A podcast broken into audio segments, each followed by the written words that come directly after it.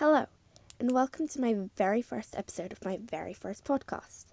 I've always been interested in true crime and listened to the podcasts all the time, so I thought, why not start my own? I wanted to begin by saying that I am no expert, but I have done my best to research these cases.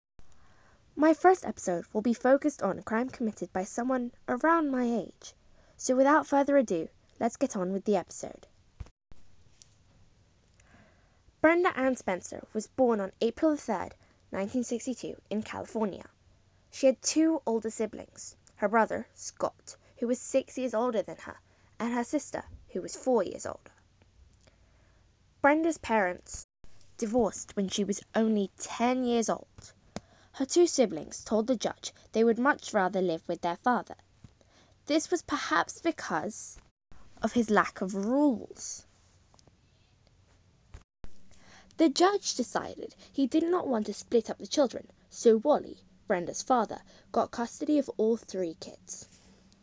Brenda became quiet after the, divorce and was considered odd by her classmates. When Brenda met a boy named Brent, who was three years younger than her, her behavior changed entirely.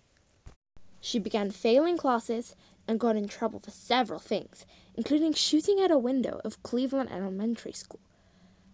Brenda had always been an excellent shot. In the summer of that year, Brent and his family moved away. Brenda's behavior began to improve massively. On Monday, the 29th of January, 1979, Wally opened Brenda's door to wake her up for school. She was already up and dressed, but asked if she could stay home. Wally was used to her monthly illnesses and gave her permission, and left for work soon after. Brenda took boxes of her bullets and a rifle which her father had given her a few Christmases ago. While lightweight, the rifle was extremely powerful and very dangerous. She aimed the rifle directly at the front of Cleveland Elementary School. The elementary school in question had 300 students and teachers. Just after the morning bell rang, a shot rang out. A girl had been shot in the abdomen and a boy in the buttocks. Another girl, Crystal, aged eight, screamed in pain as she clutched her wrists. A bullet had passed straight through her wrist. The principal shouted for Crystal to run before being hit by a bullet in the chest. The school was in chaos. A stray bullet had hit the fire. So, on top of all the confusion they already had, most students were now very hesitant. They didn't know what they should do, whether they should go outside, like a normal fire alarm, or whether they should hide.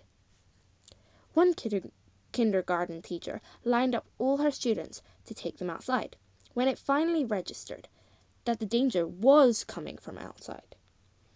Many children took cover in the bushes.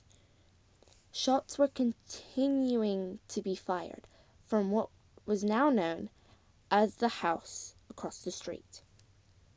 The teachers had begun to lead the children inside to the auditorium. Two police officers approached the head teacher and another year 6 teacher on the ground when they heard a round of shots. No one could get near the shooter without shots being fired.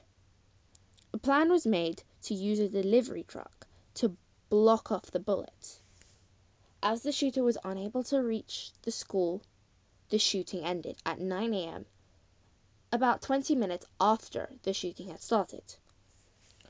Two reporters were given the task of trying to make contact with anyone who lived along the street to see if there were any witnesses to the horrific event that had just occurred. When Brenda was called, she answered as if it were any normal day. She was asked if she knew about the shooting. She told him she had seen the entire thing, and the shots came from 6356 Lake Atlin. The reporter paused and asked, Wait, isn't that your address? Brenda giggled in reply. Sure, who do you think did it? She hung up. The first thought was that she must be joking. The reporter tried to reach her again. Brenda answered the phone a second time. The reporter asked if she was serious. She replied by asking if this was for the paper. The reporter said yes. The conversation went on for several more minutes. During the conversation Brenda told him that she had started shooting for the fun of it. When the police asked her why she had shot, she replied by saying, "I don't like Mondays. Does anyone like Mondays?" This was a way to liven up the day. After the police promised the sixteen-year-old a Burger King meal, she agreed to come out of the house. She was arrested and did not resist. Brenda Spencer was charged as an adult and pleaded guilty for two counts of murder and assault with deadly weapon. She remains in prison today. Brenda's statements inspired a song titled I Don't Like Mondays and a book by Eric Hart, Eric Hart called Does Anyone Like Mondays? Honestly, I think the answer to that question is a no. The only reason I enjoy Mondays is because I quite enjoy to learn, but usually the day is extremely dull. You're probably wondering, was there a real reason for this 16 year old girl to shoot at a school she didn't even attend? I believe that something must lead to something else, and that nothing happens without a reason behind it.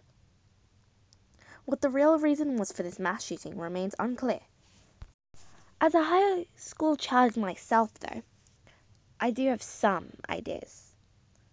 Brenda was described as having few friends. Perhaps being lonely and unnoticed was one of the reasons for her to commit this awful crime. When you have little, you crave attention. Well, thanks for listening, everyone. I hope you enjoyed this podcast.